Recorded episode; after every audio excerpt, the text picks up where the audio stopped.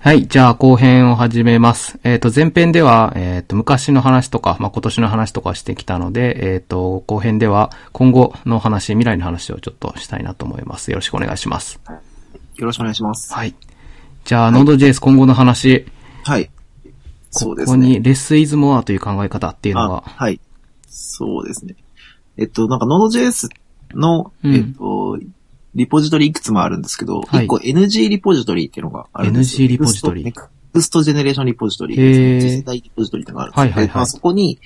えっと、まあ、お前らの思う最強の Node.js を変えてけと。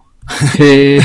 なってるわけですよ。まあ、基本的に。で、例えば、まあ、そこに提案されてるのは、例えば、あえっと、ES6 モジュールをどうやって取ってくるかとか、まはいはいはいあ、はいみんながスイッチになるような話だったりとかうん、うんうんうんあ、とは、まあ、僕がこの前問題提起したアイソモルフィックの話だったりとかもあるし、えっと、あとは、で、その、まあ、まあ、いくつもありますと。で、はいその中で、えっと、マイケルっていう、その、まあ、えっと、今のコミュニティの中でも、すごく一番権力持ってるんじゃないかっていうからい、コミュニティの多さみたいな人うんうんうんいるんですまあマイケルが言っていたのが、まず、レスイズモアをもっと突き詰めた方がいいんじゃないかって話をしてて、うんうんうんうん大丈夫僕よく分かんなかったね。レスイズモアってなんだろうと思って、うんで調べたら、まあ、とある建築家の言葉で、うん。とまあ、あの、建築するときに、うん。まあ、いろんな機能をゴテゴテつけがちだと、まあ、みんな。うううん、で、あの、いろんな機能をたくさんつけることで豊かになってるっていうふうに思いがちだけど、そうじゃないと。で、人間の生活っていうのは、うんよ、り少ないものをどうやって組み合わせるかで豊かになるんだと。うんうんうんつまり、あの、自分の必要最低限のものに削ぎ落とすっていう、その引き算の考え方うん。がちゃんとできる方が、建築としては素晴らしいものができるっていう建築家の言葉だと思うんですよね。うんうんうんで、最初それ見た時に、ああ、なるほどと思って。うん。で、そのレスイズモアっていうのが、あまあ一応そういうのやりたいっていう話を、まあ、えっと、マイケルは言っ、マイケルは言ってて、うん。うん。で、まあそういう少ない方が豊かであるみたいな考え方をもうちょい、もうちょっとやりたいと、進めたいと。うんなので、結構その、えっと、Node.js にあれが欲しい、これが欲しいっていう機能をはいはい結はいは構い言われたりとかするんですけうんうど、んそういうすべての機能は大体その NPM だったりとか、そうんうんうの、ん第三者のモジュールを使ってくださいっていうのがうん、うん。 Node.js の答えになり、なってる感じがするんですよ。うんうんうんうん代表的な話で言うとうん、はい。例えばそのコンソールっていう、えっと、API あるとあ思うんですけどあ、はいはいはい。まうんあ普通にあの、えっと、標準出力に出力するだけはのいソウルっていう。であれってまあ、Node.js もデバッグ機能としてよく使うんですけど、うんうん使ってやるんですけど、あの機能自体は、うん。うん。えっと、結構そのログとかエラーとかしかなくて、うんうんうん結構本当にロガーとしても最最低限のものでうしんかうなくて、んうんうん。そうですまあね。、あんまりもうちょっといい機能欲しいよねとかって言って、うんうんその、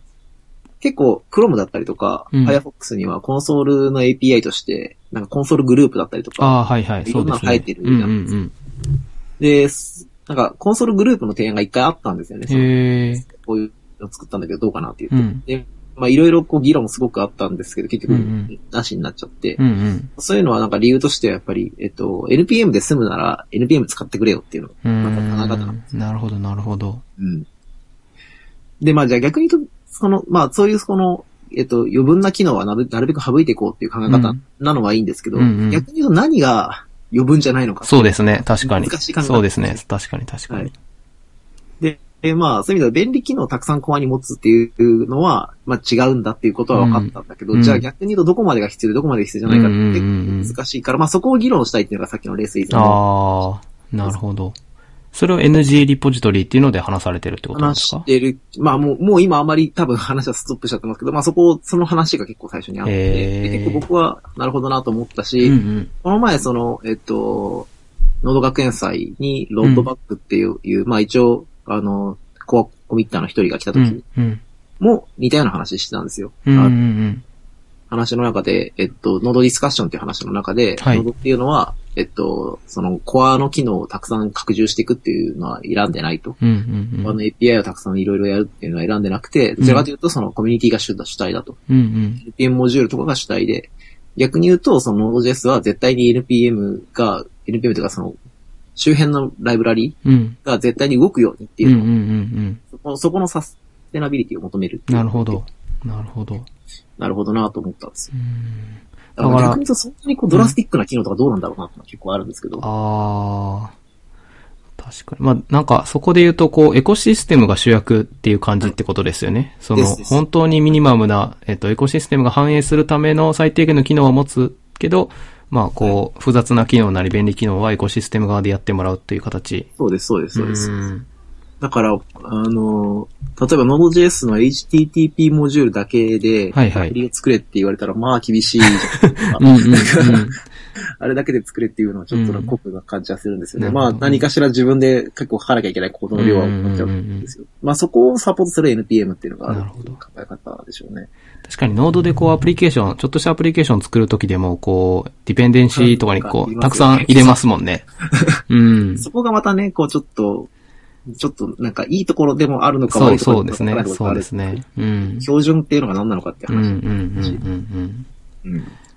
わりかしそのエコシステムが主役っていうとき聞こえはいいんだけど、うん。うん。じゃあ何がエコシステムのスタンダードなのかっていのそはう、結構そうですね。そうなんですよ。こ う、なんかこういう機能の NPM あるかなって思ったら複数個あって、おど、どうしたらいいんだみたいなのはがい。わかります。こうあで、結構あった僕、そう、あーまあ、この話していいかどうか、この話はどうかわかんないですけど、はい。僕そういう時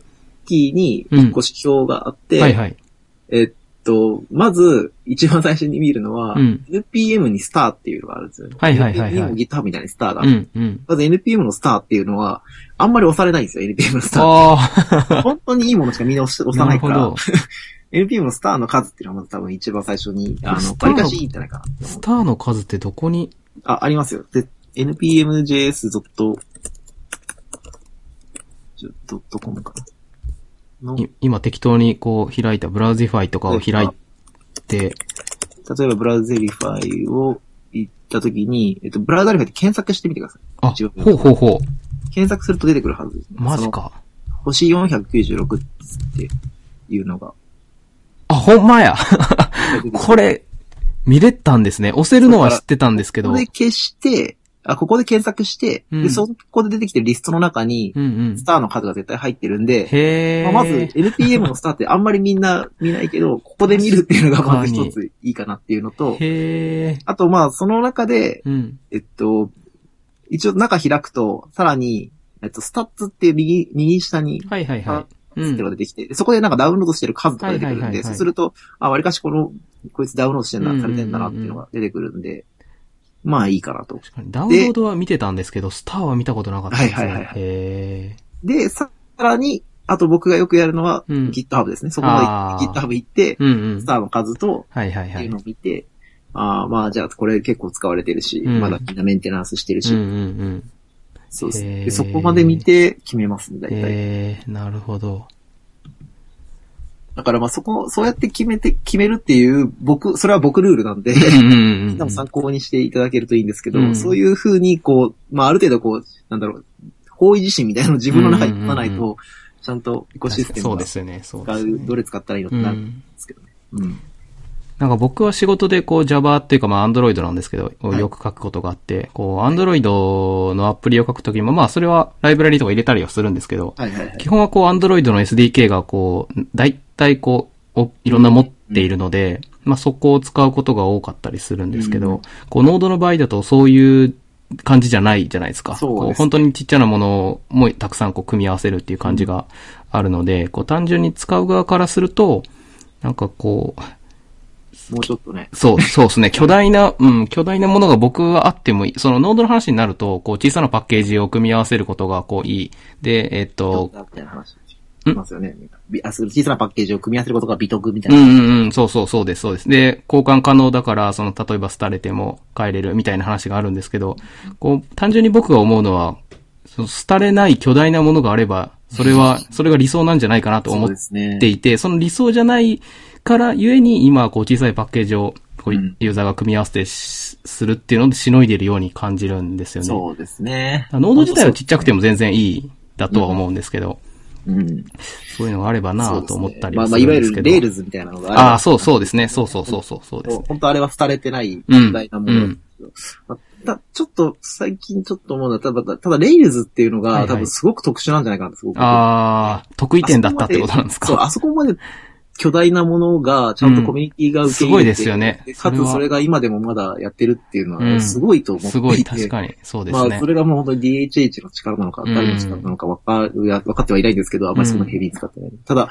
あの、結構しか、しかも破壊的な変更を結構入れてもみんはないついてはい。そうですね。 そうですよね。そういうなんかこう認めさせてるっていうのうはん、もう、なんか僕からすると結構マジックに近くて、ああ、確かに確かにそう言われる JS と。とかはもう絶対破壊的な変更したりとかしたら絶対コミュニティがついてこうれん、なくうなるんようってんうみんんなが言うんですよ。だから、基本的にさ入れられないんですけど、うん。うん。まあなのでそういうところにもちゃんとやれてる、レールズみたいなのがうん。あるっていうのはまあ一つすごいなとは思うんでうすんうんうが、んまあそれがちょっと特殊なんじゃないかなとまあ結確かに構そう言われると。ねすごいですねあんまり他の例ないんじゃうなんいかうんうな、んするんうん。ですよね。確か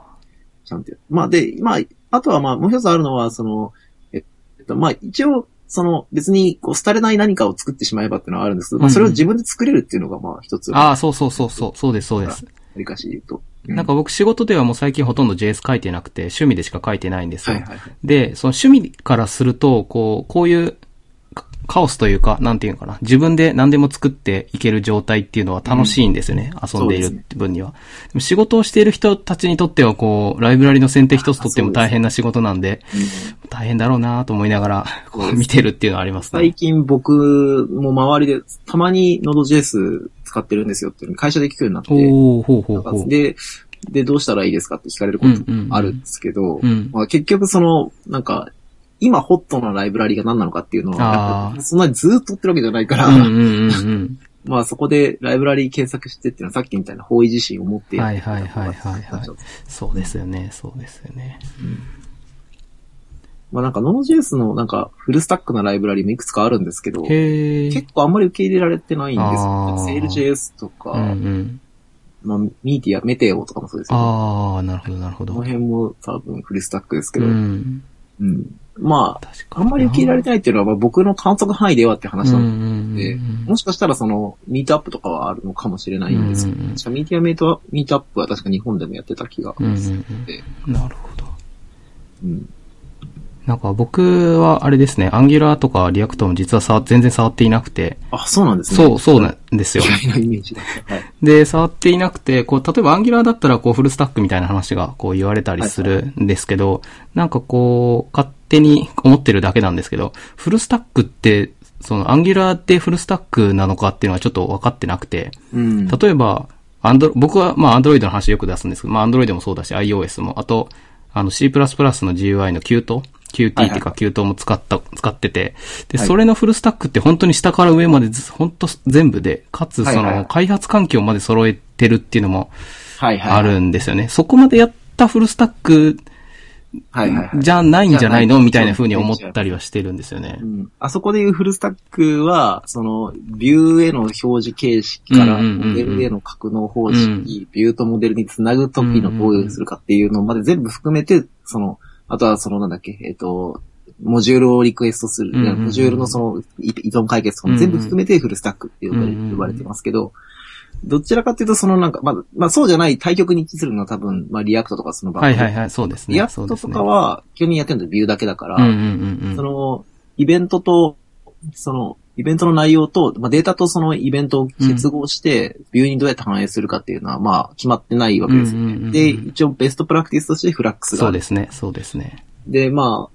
それを使うってなるのはいいんですけど、だからまあやっぱ結構交換可能になっちゃってて、うんうんうんそっか で、結構いろんなのが出てきちゃう今、そうですね、フラックス、なんか、まあ、僕も使ってないのであれですけど、こう、いっぱい名前は聞くなっていうのありますそうでね。うん。まあなんか、割かしその、リアクトみたいな、うんえっと、ビューを、その、ビューのためのライブラリーとか、まあ、うんうんうん Vue.js もそうですけど、まあ、そういう、そういうのは結構あるんですけど、そうですね、そうですそね。の、じゃあ、その、そこのライブラリーはいいから、うんじゃあ、で、一個のアプリケーション作ろうとしたときに、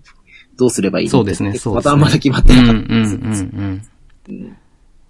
まあ、つまあ、ちょっと Node.js とは離れちゃいましたけど、あーまあそういうのが、割かし JavaScript 全体的に、そうですそういうね。傾向にあるって感うじんでうす。んうんうん。まあ、JS 自体がこう、さっきもありましたけど、誰の持ち物でもないっていう状態になっているので、こう、まあ、さっきから例に出してる Android も iOS も、これは一社の、こう、独裁的なものなんで、うんまあ、それはやりやすいかやりにくいかそはう、そうですね。違ってくるので、まあ一概には何も言えないんですけどね。ただ見てる分、っていうか遊んでる分にはこう、この世界は楽しいなっていう感じがしますね。いろんなものがあるし、自分で手作りする楽しみもあるし、みたいなのが。多分そのうち、あれだと思いますよ。あの、ストロングループとかっていう会社で、今、あーフルスタックなウェブアプリケーション、ライブラリーさん作ってるんですよ。おー、なるほど。でああの、エクスプレスをベースにしはいはいはた、えっと、それこそさっき言った、あの、API の、えっと、YAML の定義とか書書くとうんう、んそれがそのままその定義ファイルとして、あー HTML の静的ファイルが読み込まれて、うんうんうん。のえっと、て定義ファイルがちゃんと Web からも見れるようになっててあー、でしかもそこでリクエストを送ったら何が返ってくるとかもなんかうんわかうるんよううんな、その API の、えっと、ドキュメンテーションライブラリっていうんですか、うんうんうんうんまあ API のな内容がわかるような、何何が送った何が返ってくるとかがうんうんうんうんわかるようなのを提供してくれるループバックっていうライブラリがあって、うんうんうんまあそれがかなりその、まあレストの結構いいところまでやっちゃうんで、へまあそれ使うと結構そのフルスタックですと。で、多分なんですけど、まあ今コミュニティベースでは結構そういうところ、まだフルスタックのライブラリないんですけーど、うんうんそういう今度なんか今エンタープライズなところで結構話が出てきてるんで、うんうんまあ IBM だったりとか、あーうんえうんあストロングループが IB IBM がストロングループ買ったので、まあストロングループだったりとか、あとマイクロソフトとか、うんうんうんあの辺のところからなんか出てくると面白いかもなとは思ってはいるんですけどね。マイクロソフトをこう、ノード JS に、んノード JS? なんかこう、オープンになってきてますもんね。すごい。あ、そうそう、チャクラあ、そうですよねで。すよね。あれちゃ、なんかそれ、ノードのエンジンを V8 じゃなくてチャクラでやるあ、はいはいはい。な、なんか見かけたような気がする。はい。えっと、そう、さっきの話、レスイズモアとかの話にもちょっとうんうん。関わる部分でもあるんですけど、Node.js の今、オーサーであるさっきのマイケルっていう人が、はいそのチャクラっていうのがまあオープンソースになったっていうのうをんうん言って、じゃあ Node.js でもそのチャクラ使った Node.js、うん。 V8 じゃなくてチャクラをうん使うっんうんたうん Node.js っていうのを、なるべくその採用してもいいんじゃないかみたいな。はいはいは言いいは始めい。っていうのができんの話で。で、なんか結構議論があって、ツイッターのその、僕がフォローしてる、その、なんだろう、海外エンジニアの人うとん。と、いや、これは悪夢の始ま りだと言って、まあ、わかるじゃないですか。あの、えっと、ブラウザーのコード書いてると、うん例えば IE なんとかに気をつけなきゃいけないそとうか、ですねなんとかに気をつけなきゃいけないとそうですか、ねエンジンの差うん。うんで起きることって結構あるじゃないうんうですんか。うん。いや、これは悪夢の始まりだって言ってる人もいれば、うんいや、まあ、それは、えんなんかフロントエンドではできてるし、うん。サーバーサイドではもうできるだろうっていう話もあるし、うんうんうんっていうところも、まあ、やってる人、言ってる人もいるし、えー、まあ、ちょっといろいろこう、 話はありそうだなと確はかに思い面ます白い燃料が投下されたっていう。そうですね。感面じで白すい燃ね。料が今でも投下されてる。 なたるだ、ほまあどえ。っと、その、チャクラの話を少ししておくと、うんうんチャ。クラは、まあ、あの、マイクロソフトの Windows でしか基本的には今動かない。ああ、そうなんですね。あ、まあそらなそのう、でそうか。なるほど。まあ、まあ、そこをどうするかっていうのも一個あると思うんですけど、オープンソースになったし。確かに。で、まあ、そ、なので、えっと、チャクラの、チャクラをつ搭載した Node.js、まあ、チャクラノードみたいなやつは、基本的には多分 Windows の環境で動くための Node.js だと思っていて、で、彼らがやりたいのは、どうやら IoT なんですよね。その、あーマイクロソフトが作っている Windows の OS で動く IoT なるのほど。ものです。あーでまあ V8 とかもそうなんですけど、基本的にやっぱり、あの、メモリの使い方だったりとか、うん。まあノードもそうですけど、まあ、そのメモリの使い方みたいなところからすると、うんうんやっぱりその V8 ってもともとクライアントで動く、そのちょっと大きめの PC で動くよううんうにんうするんで、の、あの、メモリの使い方とかはやっぱりあんまり、こう、効率的じゃないとかって言われるうこん。とがうんうんうんないで、そうの、んで、もっと効率的にチャクラだったら、さっきの Windows マシンで動くっていうところでいくと、ほー Windows マシンとチャクラだったらもっと効率的に使える。へえ。だからそこで動く Node.js みたいなのが欲しいっていう。へえ。なるほど。うん。ね、なんかす、同じことを、実はサムスンとかもやってて、であ、そうなんですね。すけど、はい。なんか、Node.js を IoT で使うはいっていうのって、こう、人気人気というか。こあ、う人気ですね。あ、そうなんですね。まあ、そもそも今 IoT っていうなんかまあ、一つの言葉が、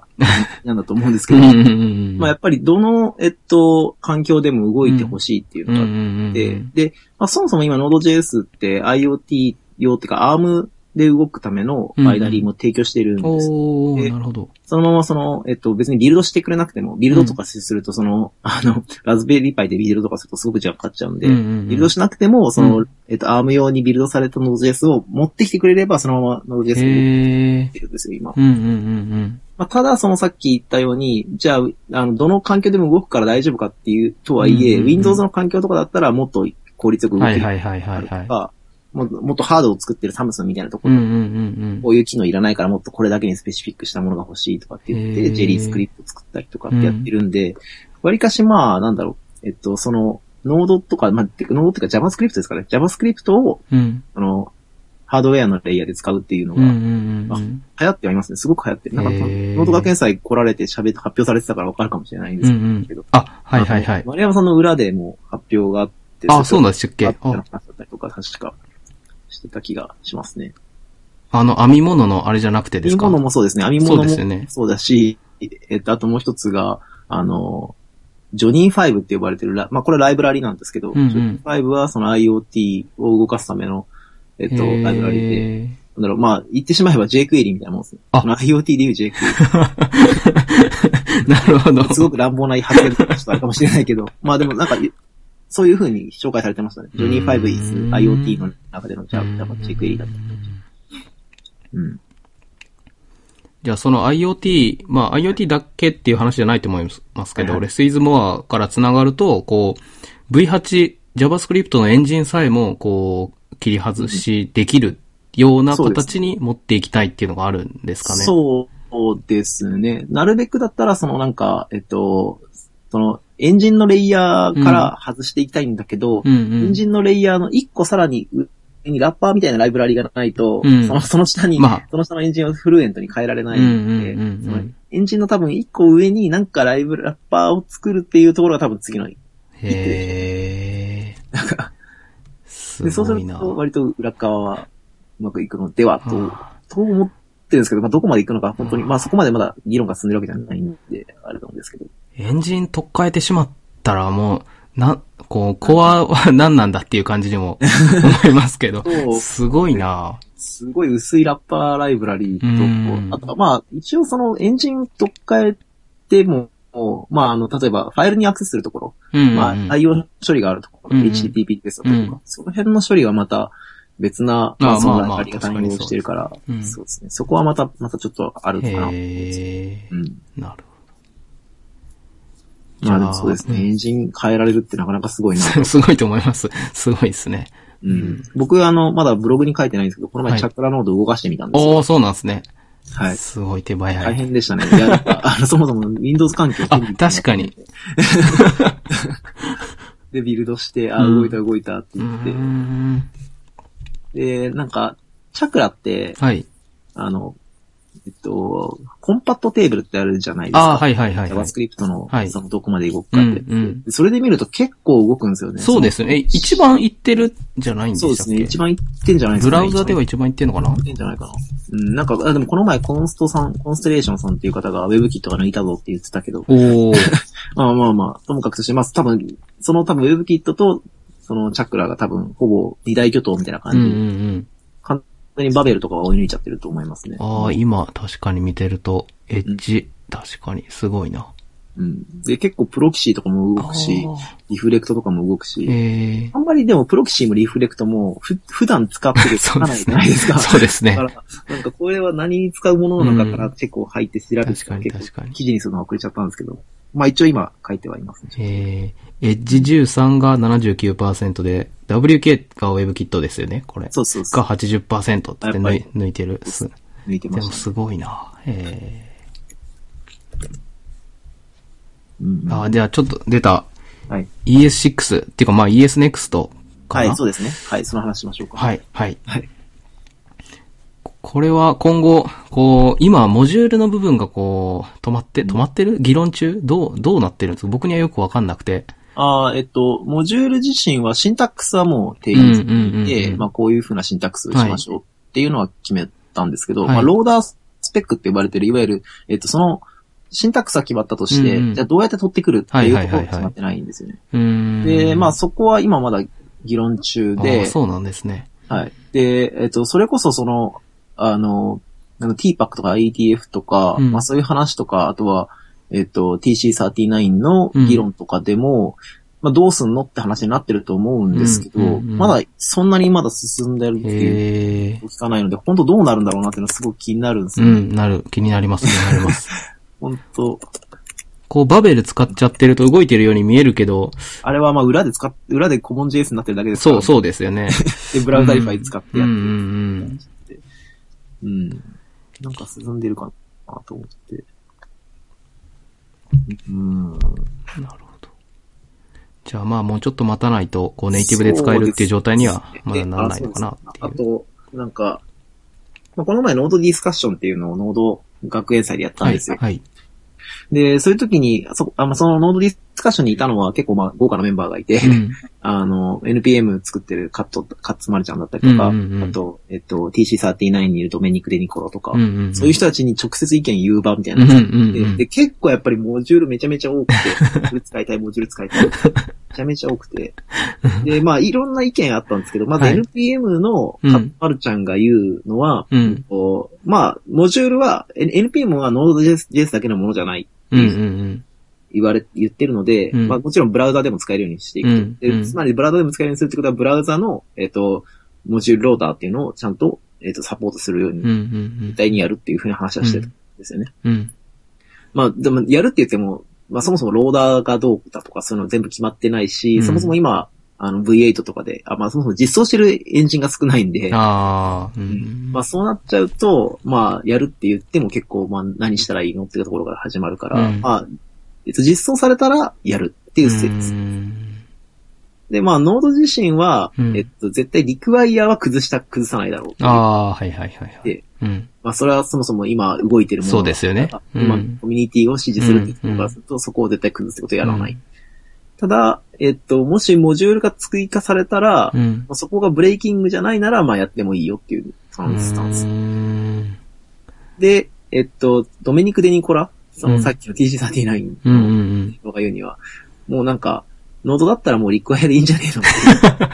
なるほなんど。か、温度差を感じて。うんいや、もうなんかもういいよと、なんか、あの、全然話が進まないんだよとかって、うん。なんかもう飽きてる感じがすごく受けて、へえ な。んか多分、多分何度も何度も話してるんだろはういなとはいはいは思いいま。したね。その TC39 の中では。うんうんうん。だそのからロローダースペック自体はど、どこで話がされてるんですかそれは TC39 なんですかいや、違いますね。えっと、ローダーは、えっと、WG ローダーでいいのかなああ、そうなんですね。そうなのか。まあ、要は、えっと、V8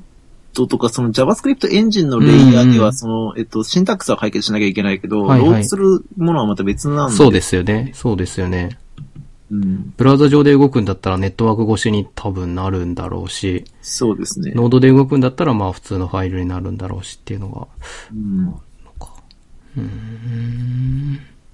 で、今まだ全、なんか、マイルストーンがいくつかあって、はい。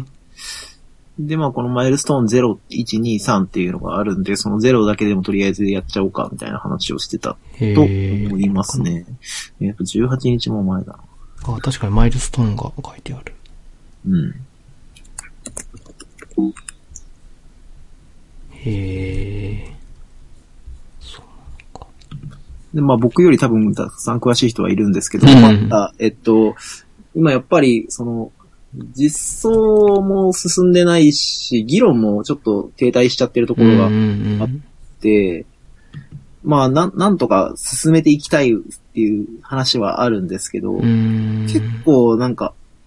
あれこういう時どうするのって聞くと、うんすぐになんか、 なんかそこでまた議論がまた盛り上がるから、あ本当に進めたい人は多分議論を多分持ちかけるといいような気があ。。ああ、なるほ ど。へえうんそうなんですよね。だからちょっと僕は少し、モジュールに懸念はちょっとあって、うんうんうん。で僕のプロダクションのソースコードって、えっと、モジュール使ってないんですよ。おお、一緒にそうなんですね使。わないんですよ。うん。理由としては、まあ、なるべくそのなんか、えっと、バベルにずっと依存するのをやめたいっていはういのがはいはいはい。うん。でまあ、もともと今は結構、バベルも使うし、うんブラウザリファイも使ってるし、うんうんうんっていう状態ではあるんですけど、うん。まあそういうなんか何重にも変換するのはやめたいなとは思いながらも、うんまあ、なるべくその少なくするっていううのんをうやんりたうんうんくて、で、まあ、その、バベルを、えっと、今って、あの、結構使いたい機能はいくつも ES6 で機能いくつも機能はあるんですはけいど、はいはい。えっと、まあその中でも結構そのブラウザーが実装しちゃってきてる機能はああ、うんうんうんうん。まあ、ローファンクションだったりとか、はいはいはい。確かに。ブロックスコープとか、うんうんこの辺の機能は基本的にもうブラウザは実装してきちゃっているので、うんうんうんまあ、i 対応とかがあるから、まあ、バベルに頼らざるを得ないうんうんんですけど、うんそういうのがなくなってきたらもうバベルがやらなくてもいいのではないかっていううん風にちょっとやっぱり思ってて。たただ、うんその中でもインポートエクスポートをずっと使っちゃってると、うん。多分まだバベルを切るタイミングっていうのは何何年も先になっちゃい確そうだかなとに思なって。確かにそうですそね。れをなるべく何年もっていうのをやめたくて、うん。 できれば何年、1年、2年先にはっていうのをやりたい。まあ、1、2年先はちょっと厳しいかもしれないですけど、まあ、そういうのややりたいなとは思っていて。なるほど。なんか僕、ESDoc っていうツールを作ってて、はいはいはい。それは基本的にはイン、えっと、インポートエクスポートをパースして、まあそこからもこう情報取るようにしているんですよ。なんですけど、こう、イシューとかで、そのインポートエクスポートは、こう、まだ作られてないから、そこには依存したくないので、リクワイア、ノードのリクワイアに、こあう、ーネイティブで対応してくれっていうみたいなイシューが、こう、何個か上がったりはするのではいはいは、いまあ同じような考えを持ってる人は結構いるんだなっていう感じですね。うん。まあそうですね。また、ただまあ同じような考え方持ってるけど、まあコモン JS がじゃあ、その、ブラウザ界でも一番いいのかって言われる と、ああ、うーんとはそれなるほど。まあ、コモン JS だいぶ前のスペックっていうか、うんだいぶ前うんうんうのん機能だし、うん。まあ、それを、その、そあえて今でも使う。まあ、あんまり困ってないからっていうのはあるんだと思あうんあですけど。はいはい。あ、まあ確かにな、リク、ある、ありますからね。 困ってない、うんそうですね。。あんまり困ってないからっていうのはあるんだと思うんですけど。確かに。まあ、ただその、なんか、えっと、ちゃんとインポートエクスポートっていう仕様がちゃんと入ってみんながそっちを使うっていう風になるんだったら、まあ、うん。そうしていかざるを得ないかなっうていう気がしんますし。うんあと最近聞くのはやっぱりなんか、あまあ、オルト JS のレイヤーで解決しちゃってるとか、あインあ、はいはいはタいイ。プスクリプト使っ確てる。かに確かに。うん、なので、あ、えっと、その ESNEXT の中でもちょっと一つモジュールに掘った話しちゃったなああ、全然。これい、は本当に僕の意見なんですけど、やっぱうりん、なるべくその、今決まってない仕様っていうのをなるべく外していって、うんうんうんなるべくだったら、その、普通に、えっ、と、いつか何年か後には外せるようなうん。しかしていかないと、バベルに依存し続けるっていうのはちょっと、あれかなと思ってるんです。うんただでさえこういろんなツールを入れたり変換をしたりっていうのがこうフロント周り、ノード周りありますからそうねで。すね依存するものはまあ少ない方が嬉しいですよね。うんなるほまあ、エレクトロンとかたまに触ってるんですけど。ど、はいはい。エレクトロンとかだと、普通にクラスもあああ、るそうですよね。使もえるうんでこうマルチなブラウザ考えなくていいんで。で、しかもリクワイアも普通に使えるから、ああれこれ何もしなくてもいけるなと思って て、やってたら、リアクトの JSX だけは、あ、ああ、まあそらそうか。後で確かにそうあであ、すそうね。だ、JSX だけあったと思っ確かて、に それはありますね。 JSX だけは、しかもバベルに頼らざるを得なくて、それだけに J- バベル使うっていうのはちょっとなんかうーと思いながら、あ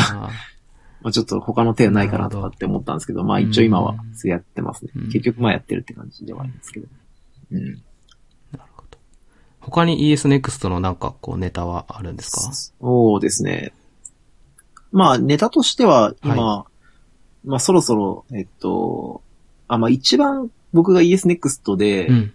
まあ今回次の ES6 から ESNEXT で変わって面白いなと思ってるのうんが、うんフィーチャーベースになったってところが面白いなと思っていほうて、ほうほう。フィーチャーベ毎ース日ってリいリうと。ースしていくああ、はいはい。 1年ごとに、年ごとにリリースしていく。はい2015、2016、うんうん2017うんうに行んって、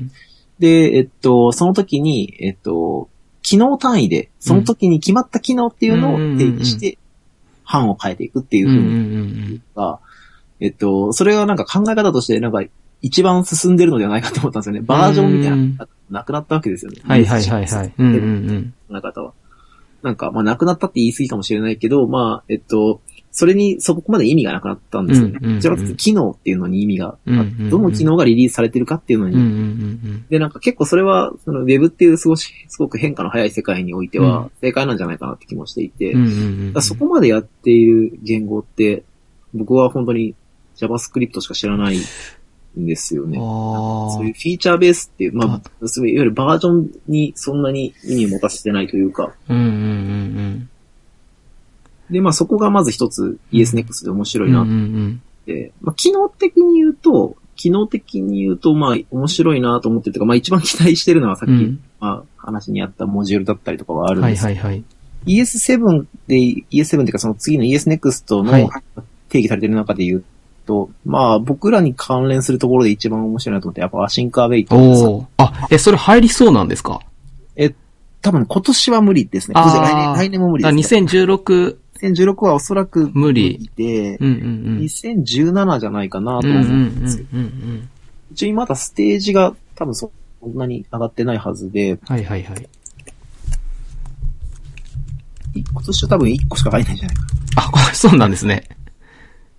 じゃないかなと思うんですよね。そうですね、ステージ4になってるやつが今1個、あれ、プロトタイプインクルーズしかないんで、はいそはいれしかは。ないなるほど。で、ほん、アシンカーウェイトも、うんもうステージ3ですけど、まあ、ただ、来年の6月まで、来年の6月までってことは結構早めに決まっちゃうんですよ。ああー、はいはいはい。うんなので、結構き、来年に入るっていう、今、今ステージ3、ステージ4になってないやつは来年に入らないんじゃないかっていううん期待があるので、まあちょっとどうなるかなってところですね。まあただ、アシンカーウェイトは、あの、今ちょっと非同期の処理だけをまとめてて、はいはいはい。で、この前ちょっと、あの、JS おじさんのところで発は表いしたのはで、いはい。見ました見ました。あ面白かった。はい。ありがとうございます。で、その、そこの中でも、アシンカーウェイトがやっぱり、なんだろう、みんなが、うん。そう、ちゃんと書きたいっていうのはこ、これが一番正しいなっていう気がしたんです。うんうんうんうんうデーん。タファンクションでアスタリスク付き合わせるとかありそうだし。はい はい、た、確かに確かに。うん。 なんか、プロミスもまあ、プロミスも確かにすごく洗練されてはいるんだけど、うんまあ、コールバックより一歩進んだ感 そうでがあするね。だそうけで、ですね。なんか、もうちょっといい書き方があった方がいいよなと思ってたところにアシンカーウェイトとうんかうんうん。まあ、それは確かに、これが一番、うんと、まあ、やりたいこととしては正解かなっていうのが。すご。くいい、いいですね。あそのう、ですねアシンカーウェイト、まあ、プロミスが一応入っ入ったじゃないですか。はいはい。で、アシンカーウェイトってプロミスをベースにしてるのかなと思ってるんですけど、そう合ってますかね合ってます、合ってます。あなるほどプロミス、プロミシファイされてる、えっ、と、コールバック、コールバックじゃないですね。コールバックモデルじゃなくて、プロミシファイされてるやつが、そうでえっすねと、。アウェイト関数を使うことによっうんうんて、うそれんうをん。全でラップしてものが書いてそうですね、そうですよね。あれはほん、C シャープ、C、元は C シャープですかそうでねすそうで。すそこからこう輸入されてて、すごく本当にいいですよね。あれを知った時はもう本当に、これで非同期が書きたいなと思いましたそうね。そうそう。そうなんですね。だからそこやりたいからバベルでそこまで上げちゃう人も結構いうるんうんうんうんうん。まあまあ、それはわかる気はします。その気持ちはわかりますねわか。りますね。うんちょっとわかる。で、なんかまあ、あの、えっと、ジェネレーターとかが、はアいスタで、イールドで書くとかっていうのをはいはいはやいってるんですけど、まあそこから、それをさらにちゃんとこう、ジェジェネレーターってもともとは、そのための、そのためのものじゃないっていう言うたちと、それはそれでも語弊があるんですけど、うんうんジェネレーターって本当はその無限配列作るっていうか、まあそのジェネレーター、あの、コレクションとなるものをジェネレートするためのコうん。レクションで、うんうんで、その中で、イールドで書くと、関数を途中で、うん。うん。えっと、途中で中断させて、うん。で、ネクストってやると、その中断したところからまた処理が再開されるっていうことができるようになるっていうのが、ジェネレーターなんで、うんうんそれ自身は、非同期を書くためのものとそうしてできすたわねけじ。ゃなないんんかですよこう、コルチン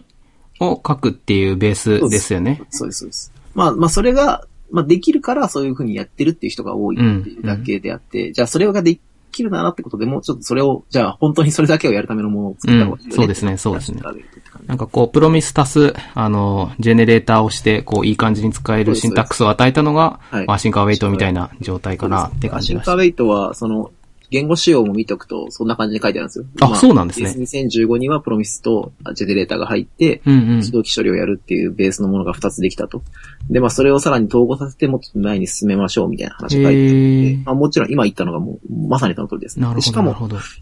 僕が結構いいなと思ってるのは、そういうこう、ステップバイステップな感じの、こう、えっ と、進化を遂げてるじゃないあです、か。はいはい、そうですね。まず基盤みたいなのをそうそうそう。作って、根底を作っそて、うそうそれに、こそうう、そうみんなが使うんだったらラップして、こう、シンタックスを与えるみたいな。いいですっよてね。なるうんと、まあ、それがついてきやすい気がするんですよそうですね。そうじゃでなすくねて、いきなりドラスティックにガンって変えられると、多分ついてこれる人、つ確かにいてこれない人が結構出てきちゃう気がする。うんまあそこがなんかわりかし、仕様とし、仕様の決め方としてすごく良かったんじゃないうんうんうんかうんうなんうとんしうんましたね。うん。このアシンカーウェイトあーって、えっと、プロミスだけなんですかえっと、FATWG の方だと、こうストリーム、あれなんだっけおストリーム。ハット WG ストリームってのはありますね。ありますよね。それとはこう、組み合わされたりはしないんですかねそういう風には使えちょないっのかとなまだ聞いてないですね。あー何もなるほどただ、えっと、多分、えっと、ファット WG ストリームはファット WG が企画を作っうんうん。たんで、ES2015 に多分入るかどうかでちょっとわからないって感じがして、あどう、確かどにこで使うものなのかっていうと、ちょっとまだわかんない。まなだるほ、どでちなみに言うとまだ、すごくこう、仕様もまだどうなってるかわかんない状態あ。。うん。でなる、えっと、なんだっけ。そうですね。で、えっと、アシンカウェイトに関しては、うんえっと今 TC39 で議論してるんうで、んうんうんそれは多分 ES の次のやつに、まあ一応多分入るでうんうしょうんうん。ですけど、ストリームはまだ多分議論中なんだと思うの。まあそうですね。ストリームは、は、また、ちょっと特殊な状態になっていて、ほう。なんか、あのストリームって Node.js のストリームとまた別なんですそうですよね。ややこしいですよね。そうなんですよ。プロミスベースになっててとかって結構あって。そうですね。ストリーム、僕も昔、ストリーム調べた時は内部的には全部プロミスをこう持ってて、うんうんプロミスって1回しかこう発火しない、発そ火うですというかこう状態が変わらないけど、ストリームはこう連続的に変わるじゃないですか。それを内部的にはプロミスで実現してるっていう感じですね感 じ。うん、ややこしい。大変や。どっちが先なんだみたいな。そうですよね。うメリッんト。はプロミスが一番基盤にあるものだっていう考え方なんで、まあじゃあそれでっていう話うです。ん。ノード JS のストリームはもうプロミスが定義されるよりも前そうにですね。出ちゃってたものだったから、うんうんうんちょっと違うっちゃ違うんでうすよ。ん。うん。ノード JS のストリームは、じゃなくてイベントで見たベースでうんうんうんうん、データっていうのが来た時に、それを逐次的に処理するっていう感じがして、で、それを繋いでいくことで、非同期処理を書きやすくうんすうるん。といううん考え方なんですけどう、ん。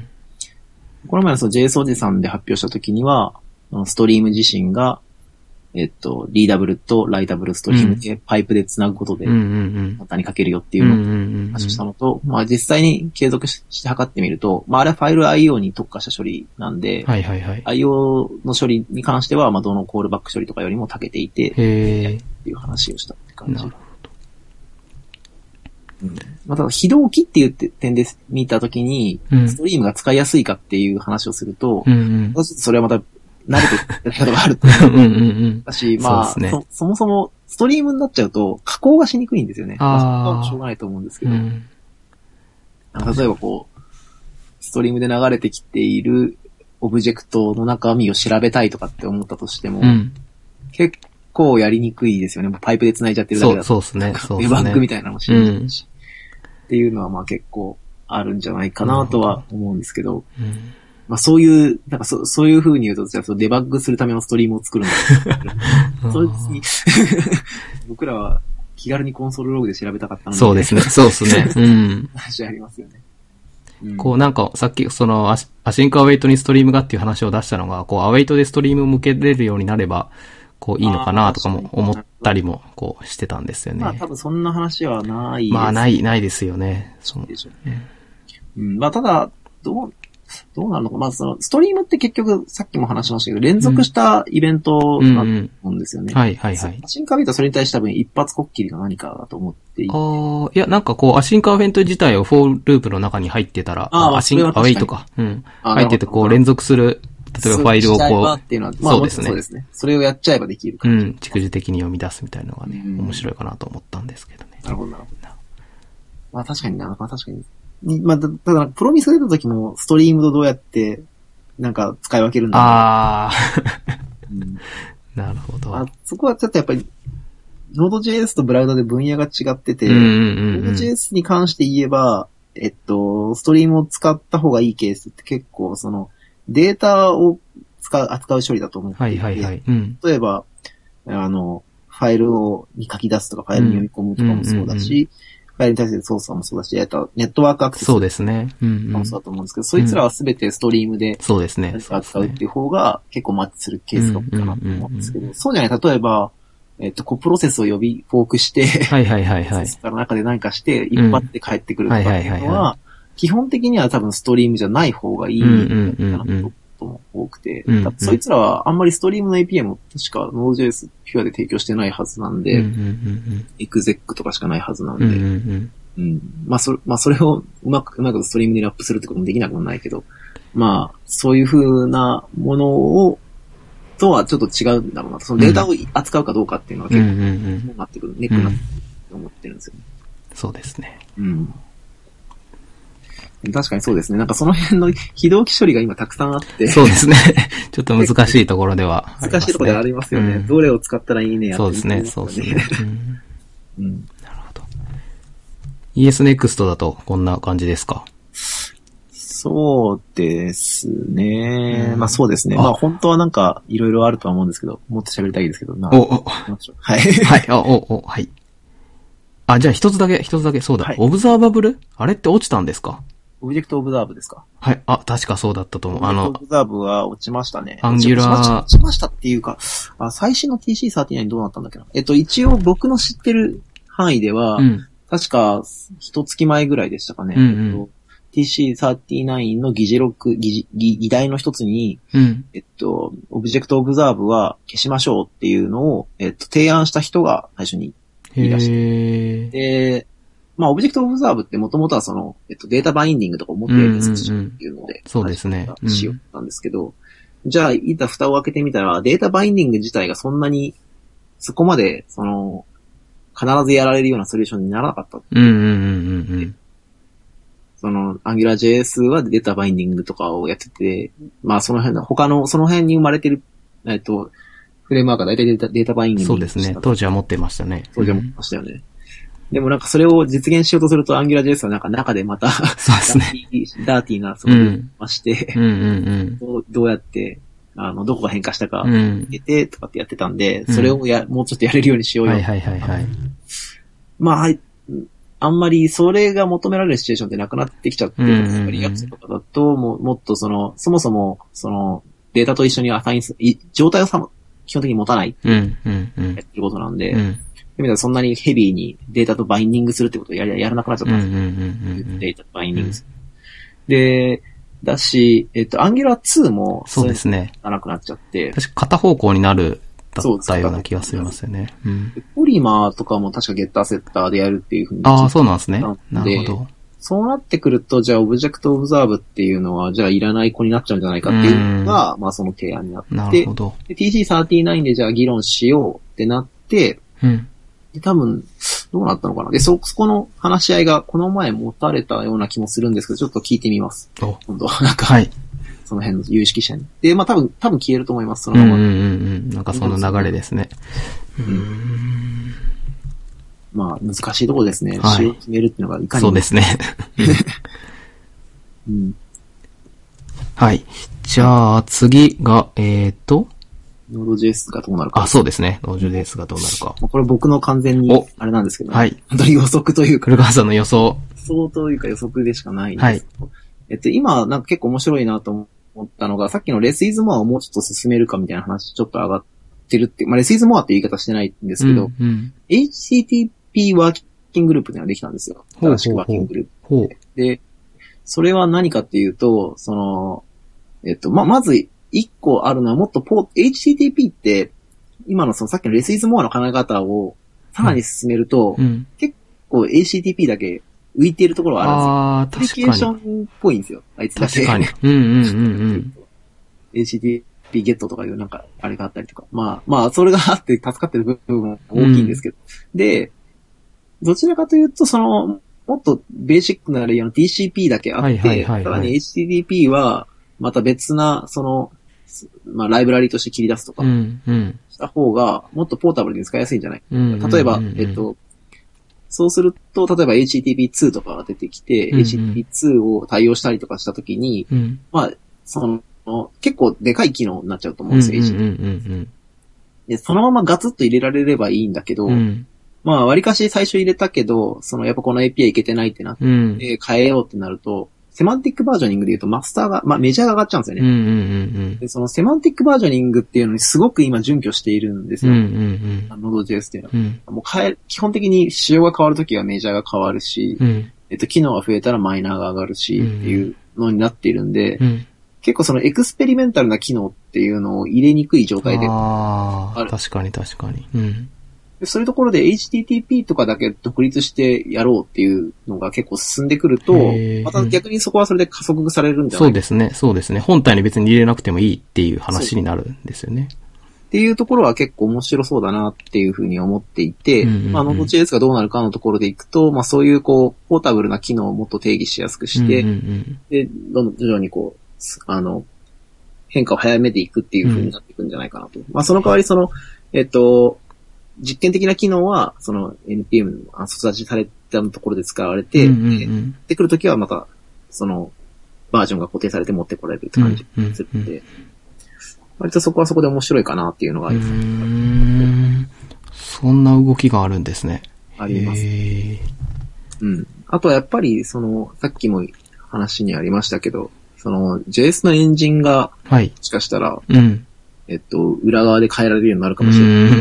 んは、まあ、もっと面白くなる。そうですね面白くなるかもしれないし、開発者からすると厳しくなるかもしれない。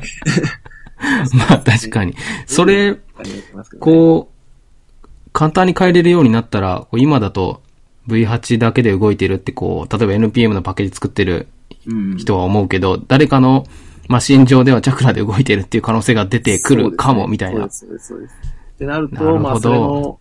こう、赤集合を取ったところしか機能として使うえんない。うん。なんか、う、うってなりますちょよっとね。、そうですね、 そうですね。うん。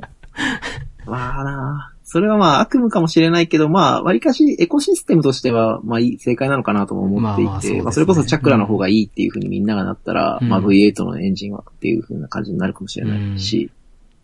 まあそういうこう、なんだろう、えっと、多様性をもっと認めるまあってそいうう、と確こかろにそうですね。はあるのかもなうんとは思っているんですけどね。すごいな。そうですね。今、こ今年結構2015年いろいろ見てきてう、ん。えっと、海外カンファレンスとか行って、はい。来て思ったのは、やっぱりそういう、その、なんだろう、なんか Web 以外のものとして使うっていうのがすごく増えてきたなっていうイメージが。てまあ僕らって結局 Node.js 使ってるのは、まあエレクトロンで使ってるクライアントアプリケーションで使ったりとか、フロントエンドのあーツールとして使ったりとうか、んまああとはまあサーバーで使ったりとかっていうのもあるんですけど、まあ大体 Web で使ってるって結構多い気もしていて、はいはいはい、そうですね。そうじゃない、まあ Web、Web っていうかまあ普通になんか TCP とかのプロトコルを話したりとか、そういいうので使うとか、あとはその、その Bluetooth だったりとか、うん、そういいうところでも結構話が出てきているんで、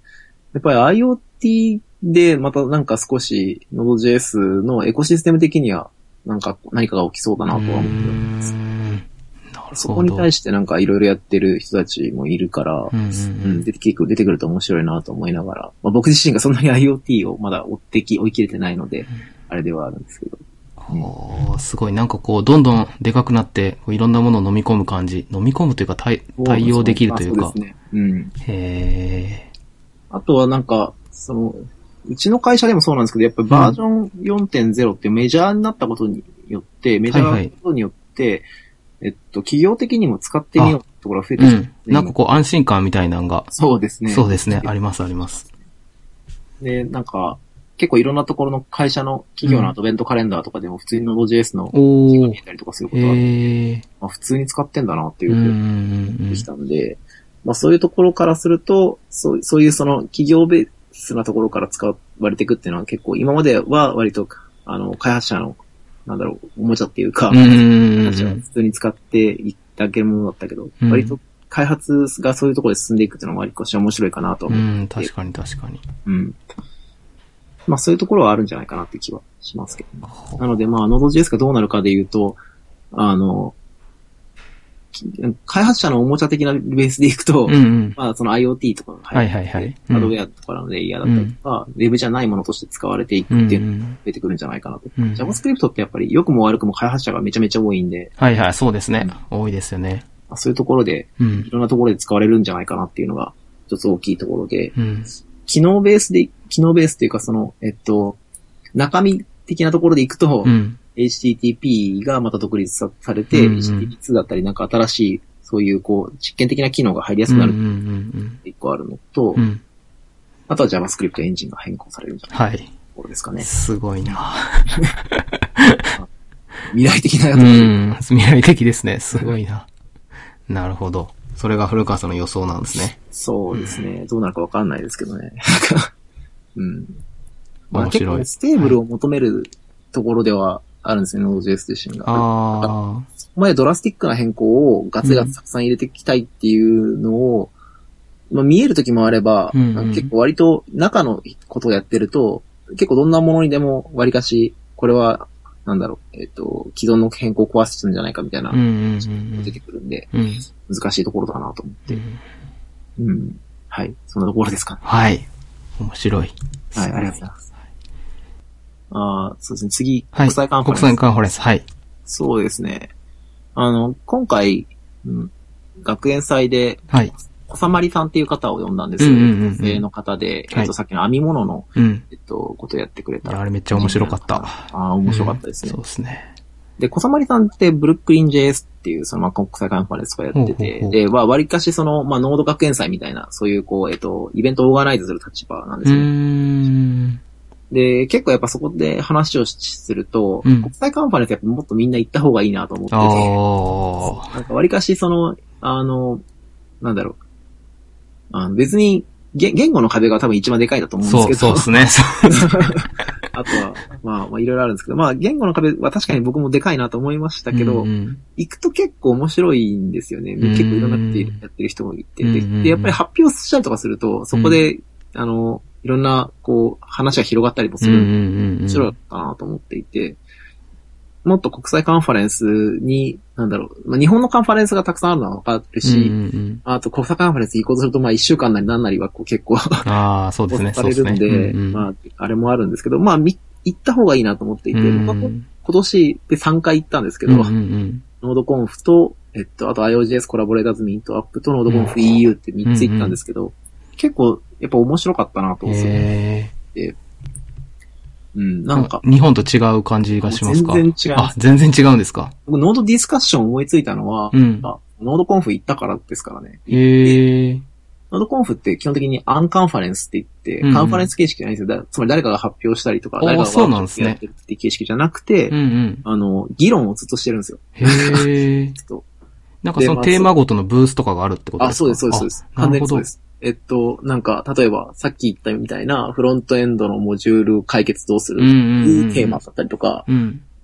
えっと、さっきの ES6 NEXT どどこまでやっていうんうテーマとか、あとはそのた、そもそもその OJS っていうののストリームっていうテーマとか、まあ、その今言ったようなテーマが一個一個分かれて、うんうん。全部そのブースがあって興味があるやつはここに来いって言われてて、で、みんなでじゃあ、なん、なんの話、じゃあどういう話するどこで困ってるみたいなのを言うと。ほでー例えばその、僕が行ったのはフロントエンドのディスカッションに参加したんですけど、はい。そこにサブスタックとかいるわけですよ。おお。で、ブラウザリファイの問題としてまあ言われてたのが、うんうんまあ例えば jQuery みたいなでっかいモジュールを、うん。に依存してるもライブラリがあって、うんうんで自分も jQuery に依存したりとかすると、うんうん jQuery2 個読み込んじゃうよはね、いみはいたいなはいはい話をして、で、そうすると結構まあ厳しいよね、つって言ってたんですけど、まあまあそ、まあそれを解決するために NPM にも、えっと、デリュープっていう機能とかあるんはでいすはけいど、はい。うんうん。まあそういうのはともかくとして、結構そういうなんか、あの、単純な問題あるよねみたいな話をした時に、サブスタックが言ってたのは、うんうん。えっと、そそもそも jQuery みたいなでかいライブラリ読み込んじゃダメだみたい な。もっとポータブルなものを使えみたいなことが言われ、言ってて、なんかそれはお前らが間違ってんだみたいなこと言ってて、なんかすごい復。活して終わってたりとかして、強い強いまあ そうそういう、それもそれで一つのコンテンツとして面白ういんじうゃんなういですか。んうん。そういう話があってすごく良かったなと。へえ。でなんかコンテンツとして、なんか、 えもう面白いし、うんなんか、あ、やっぱ僕の使い方間違ってたんだなとか、間違ってなかったんだなみたいなことも結構わかるんうで、んうんうんう思うんですよんね。あとはまあ、本当に未来の話も結構するんで、うんうんそこに行くともう結構日本で話してるような議論、さっき言ったみたいな、あの ES6 の議論だったりとかっていうのは、向こうも同じような議論してて、あたあ。だ、向こうとこっちの違いは、向こうにはもうすでにその議論を決めてる人がいるんで、そうですね。そうですね。だからもうちょっとこう、密度が濃いんですよね。うん向こうとかこういう議論議論の中での。なので、それ、いその一点を取っても行った方がいいかなっていう。なそれ、が多分、さ、ちょっとこの中で言うと世界と自分とのギャップみたいなところだと思うんですよはいはいはいはい。なので、なのでまあ、その海外カンファレンス行くと、ちょっとその決めてる人に会える。そうですよね。動かしてる人に直接話をしたり、その人の言葉を聞けるっていうのは、まあ確かそうにですね。一番大きいですよ ね。 あとはまあ、まあ僕は結局そこで、ちょっと農農学園さん来てくださいよって言えるから、あこ、関係を築いておくっていう あのそうもそう確かにそうです気づね。いておくと話がしやすいし。。ありがたいこととです。はい。なるほど。はいいや、言語の壁、言語の壁ですね、僕が思うのは。いやー、ほら、それありますよね。いや、僕もあるんですけどね。別いや、そん古な川さんあるんですかいや、いや、すごくそんなフルエントに話せる方じゃないんであ、ーあるんですよ、それは。で、やっぱり、あの、なんだろうな。まあ、議論してるところに直接言うっていうのは結構厳しかったりするんですよはね。いはいはいなんか、その、ホットに議論してる内容で、うんヒアリングだけで精一杯になっちゃって、話話すところに気が回らないと結構あるんですけど、それはあるけど、えっと、一応ただ、なんとなく聞いてる内容さえ分かれば、うんうん後でその人捕まえることができるのであー、そこで確かに捕まえてう、んなんとか自分で個別のインタビューに持って行ってう、ん。うん。聞いてるっていうのが僕のやつですああ、すごい。いね。なんか、せっや、かくその、それができるだけの言語能力があるだけですごいですよ。まあ、うんまあそれは確かに、まあそこがっていうのは一個あるのかもしれないんでこすのけど。英語できないっていう、できないの一言の中にもすごいレンジがあるんで。確かに確かに、それはありますね。うん。確かに。まなるほど。あ、発表とかしちゃえばいいんじゃないかなと 思って。それこそでも丸山さんとか ES ドックとか、多分世界に発信した方がいい。そうなんですよいね。やそうなんですよね。だだか、から来年はとりあえずこう、英語の記事書こうかなぐらいは思ってるんですけあどー素。晴らしいですうん。あの、あの、ネオアシンクっていう、アシンクライブラリのさらに拡張ほうしてほういほらっしゃる方がサイバーエージェントにいらっしう。ゃうるんでんす。うけんど、まあ、その方もなんか同じような、こう、ことを思っているって言ってましたね。うん あの、いや、言語の壁と か、はいはいはいはい。ライブラリーとしては素晴らしいけど、うんイングリッシュのもっと説明が欲しいっていう。そうなんですよね。母数がこう、全然日本と世界とじゃ、え、え、日本と世界というか英語か。だと違うんで、こう、そうですよね。英語で情報を発信する。。書くと、うん。結局なんかすごく、なんか、プアな英英語になっちゃいますよね。ああ。説明はなんか日本語だったらもうちょっとこう、たくさん書けるけど、うんうんうんなんか英語だから、なんかすごくシンプルで簡素 な。な、 なりますね、なりますね。こう ESDoc 僕一応英語で全部こうドキュメント書いたりサイト作ったり、一周も全部英語でやったりしてるんですけこのど、辺見てるとすごいなと思ういます。ん、してるんですけど、これ多分こうネイティブの人から見たらすごい英語になってんだろうなと、 通じてるだけで奇跡だなとか思いながらいやいやいやこうやってるんで。でもなんか、あの、一応向こうに聞いて話した時うんうんもそうだったんですけど、なんか日本語のなんかリードミーとかだったりとかするだけうんで、やっぱりちょっときつい。そうですよね。そうですね。うんもうその時点で向こうからすると、こう、あ、俺たちは排斥されてるんだって思っちゃうみたいなんですよ。うんうんうんうんそこを英語でなんとか頑張って書くことによっうんうんて、うんうん俺たちは君たちからのプルリクエストもウェルカムなんだよってこ確とかをに、確かに。あリードミーのだけでも見せらうれるっん。ていうのはでかいと思うんうんうでんすよ。うんだうからん。うんまあな、なんとか頑張って英語書きたいですよね。書きたい、書きたいですね。うん。そうですね。なのでまあ、まあそういう、まあ、ギャップがあるところがわかるっていうのはまあ一個でか いと思なうるのほで、ど。うん。サカンファレンスもっとみんな行こうよっていう、思いますね。特にまあさっきの、あの、なんだろう、ジェンダーの問題とか、その言語の問題とか、ああ、確かに、それは日本にいるだけじゃ全然わかんないうん感じがしますね。なんか日本だと全然、まあ、全然じゃないけど、まあ問題にはなってるけど、うんそんなにこう、あれじゃないんですけど、うん向こうはもうすごく進んでる議論をしていて、ああ、だからこう、うん今だからその結構ジェンダーの話がホットなんですけど、うんうん。そこ乗り越えたら多分今度は国籍の話がホットになああ、思っててうんうんる。うんそうするともっとあエイジアンがもっとこう、参加できるようになった方がいいんじゃないうんうかんうんうん話が 出てくるといいなと。まあ確かに。そうするとアジア人がうんなるべくこう、国際カンファレンスに参加できるの がすごく嬉しいなとうん思っ。て、そうっすコールねド。テーマが通るとかだけでもねすうごんうくんう嬉しいですんなるほど。っていうところで、はい、みんな行きましょうよ。国際カンファレンス頑張ってみたい。頑張っ頑張っててみみたたい。いはい。ぜひぜひ来年行きましょう。 はいとはちょっと言いづらいなはい。はい。じゃあ最後、あ、最後。なんか問題提起とかですね。問題提起のとこですね。うん、まあこれちょっと、これ言うかどうか悩まってるんですけど。あれおまあ、なんか、や JavaScript エコシステム早すぎる問題っていう、はいはいはいはい。あこのなんかエピソード決まった時に、ちょっと結構ホットに話話されてそうですね。なってましたね。バウアーと、えっ、と、グラントそうですねがちょうど同時期に、うんうんこう、あんまりこう、コアなメンテナがそうですないのねで、。メンテナ募集しうんます。うんうんで、まあ、ちょっと、まあ、グラントはあんまり使ってないし、バウアーもそんなに使っうん。てきた、うんちゃったし、うんやっぱりあんまりかな、みたいな人たちが増えてきちゃって、まあちょっとエコシステム早すぎるよねっていうふううに、んまあタイ僕のタイムラインでは結構言われてうんうんうんうて、ん。まあね、と思うところもあるんですよ、確かはに。いはいはいで。うん。まあ、あの、確かに、まあ、さっきの話じゃないですけど、レールズみたいな、ちょはっいとはい高いフレームワークが、1年単位で捨てられるってことは、まあ基本的に、まあ、なんかそんなことがあったらもう、やってそういけでなすいね。それは悪夢です ね。うんで、。そういうこう、決定版がないみたいなのは結う構、んでかいっちゃでかいんだけれども、はいはいはいまあそこは逆に言うと変化が早いんですよね。うんうんうんで、最初グラントとかも別に悪くはなかったと思うんうん。うんです。うん。そうですね。うん。やっぱりなんかこう、書いていくと、ちょっと辛いなみたいな話があったりとか、まあ、バウはもう、もともとはすごく、なんか、フロントエンドライブラリーの決定版だみたいなふうに言われてたけど、まあ、ちょっと、やってみたら、まあ、モジュール取ってくるだけだし、みたいなうん、とこあって、まあ、どうすんねんみたいなのは結構決まってないんだけど、まあ、その、ウェブ自身がすごく変化激しい。そうですね。うん、決められてないことが多いんですよね。で、その、ベストプラクティスみたいなのが、その、そのウェブっていうの概念がすごくでかいので、うんうん、ウェブのアプリケーションなのか、うん、それともウェブでアプリケーションの中のさらにゲームとかを作ってるのか、まあ、はたまた普通に単なるこう、えっ、ー、と、ショッピングサイトだったりとか、まあそういうシングルページアプリケーションじゃない普通のアプリケーションを作ってるのかにも寄っちゃう気がしていて、うんうん、結構そういうこう、分野が広いものなんで、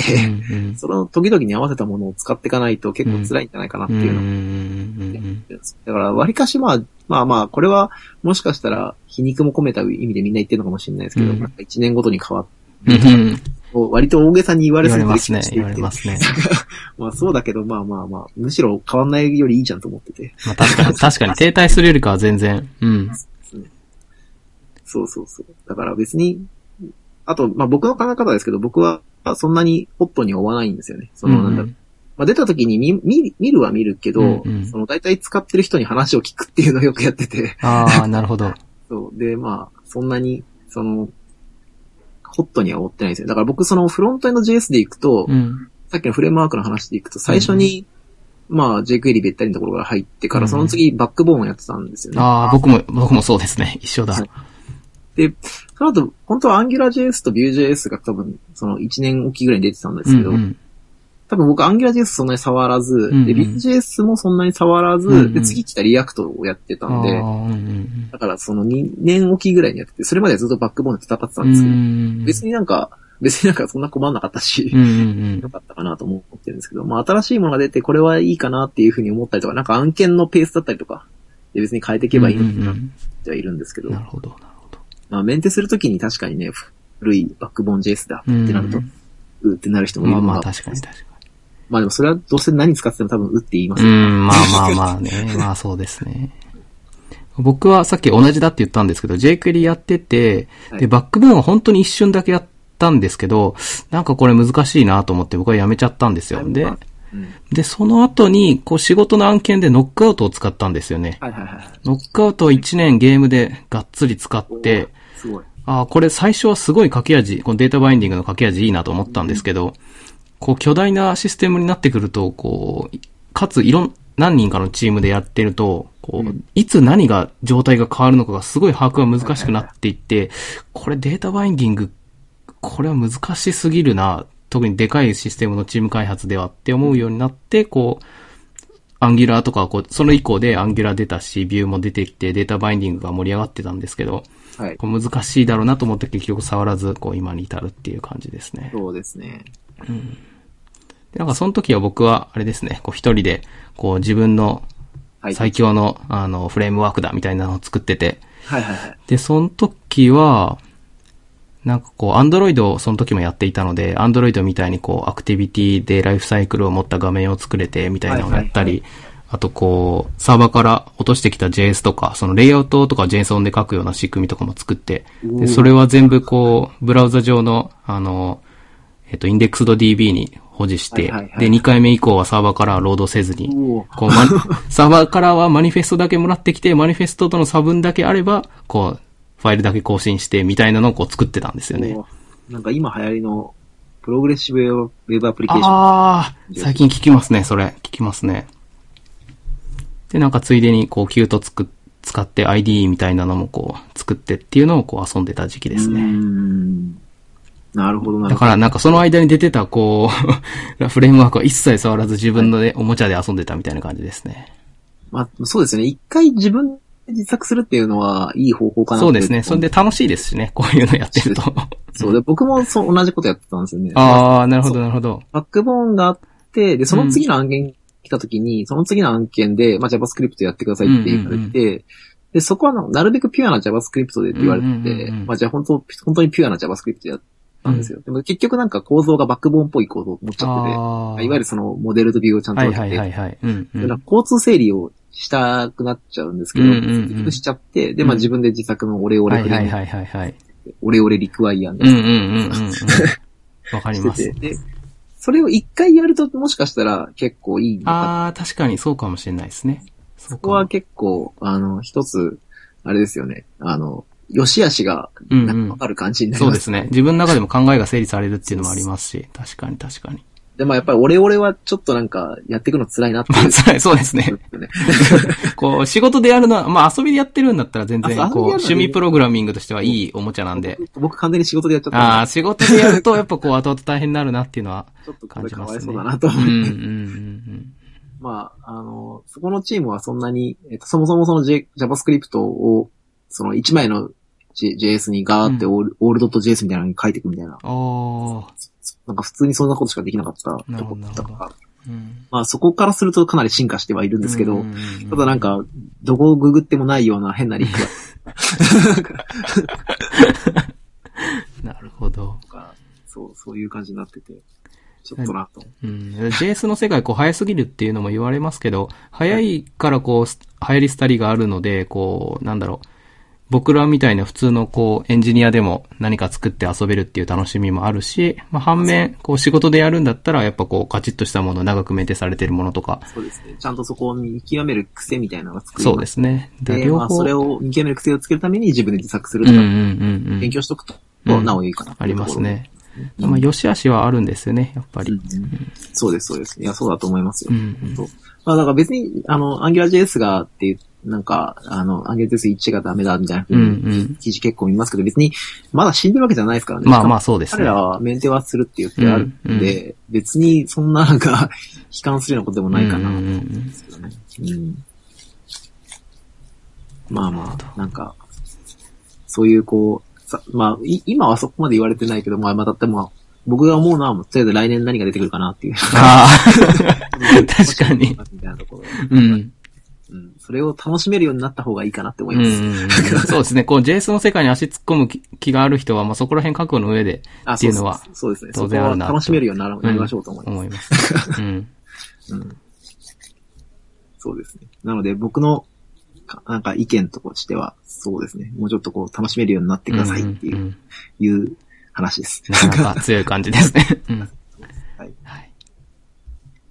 そんなところですか一ね。通り話して、こんな感じですかね。そうですね。はい、そうですね。はい。なんか他に聞きたいことありますかね他に、他に、いやもうだいぶと濃い話を、こう、昔話から今年の話もして、今後の話もして、でもなんかオーナーメモで聞くと、はい。ななんかあったかなそっか、ノードのコアモジュールにパワーアサートはどうかっていう。ああ、 これ、これね、これなんか出た、僕、そのノードあはデいィあデりィまスしカたッション出て、出れなくて、ちょっと体調悪くて。で、でもタイムラインにこんな話が流れてきたんですけど、はいこれど、どんな話がされたんですかあーディスカッションで、えっと、パワーアサートをネイティブにサポートしてほしいうん、うん、うん。で、 なんか結構、あの、それを聞いてほしいって人が多かったんで、へーまあ割とお話ししたんですよ、うんうんで、えっと、どういうことかっていうと、まあパワーサートっていうライブラリーがまず日本にあると。はで、いそれで、それが結構いいライブラリーでみんなテストとかで使ってるし、うんうんえっと、これをそのまま、あの、普通のアサートじゃなくてパワーアサートを使ってほしいっていうのを言ってたんですけど、えっと、まあ、Node.js の回答としては、うんまあ、ロードバックが言ってたんですけど、ロードバックの回答としては、まあ、残念ながらノーだと。うんうん。で、えっと、まあ、これもポリシーの話が知りたいって話なんですけど、まあ、うんもともとアサートのモジュールって、はいはい。えっと、まあ、一応、リクワイア使えるようになってますけど、それは基本的にテスト用なんですよね。自分たちのテストで使ったりとか、まあ、自分たちのコアの中で使うためのものおおなるほなんどで。すよ。だから、その、うんうん広く公開されちゃってるんだけど、うん。別にそんななんか、みんなに使ってほしくて作られたものじゃないっていうのが、なんかあアーサートのなるほど。なるほどでじゃあそもそもアサート自体も本当だったら、えっと、そのノード本体に入っているんじゃなくて、エコシステムでやってもいそいうんじゃないっていう温度感なんですね。。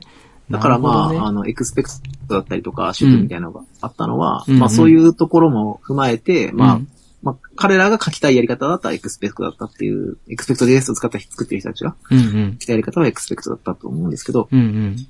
まあそういうのと一緒で、まあパワーアサートも、うん。うん。まあその外部から読み込めるようにしてくれると。うんうんうんで、あれ自身は、そのノードがコアで使うものだから、うんうんネイティブにするものじゃないってうんういうん話で、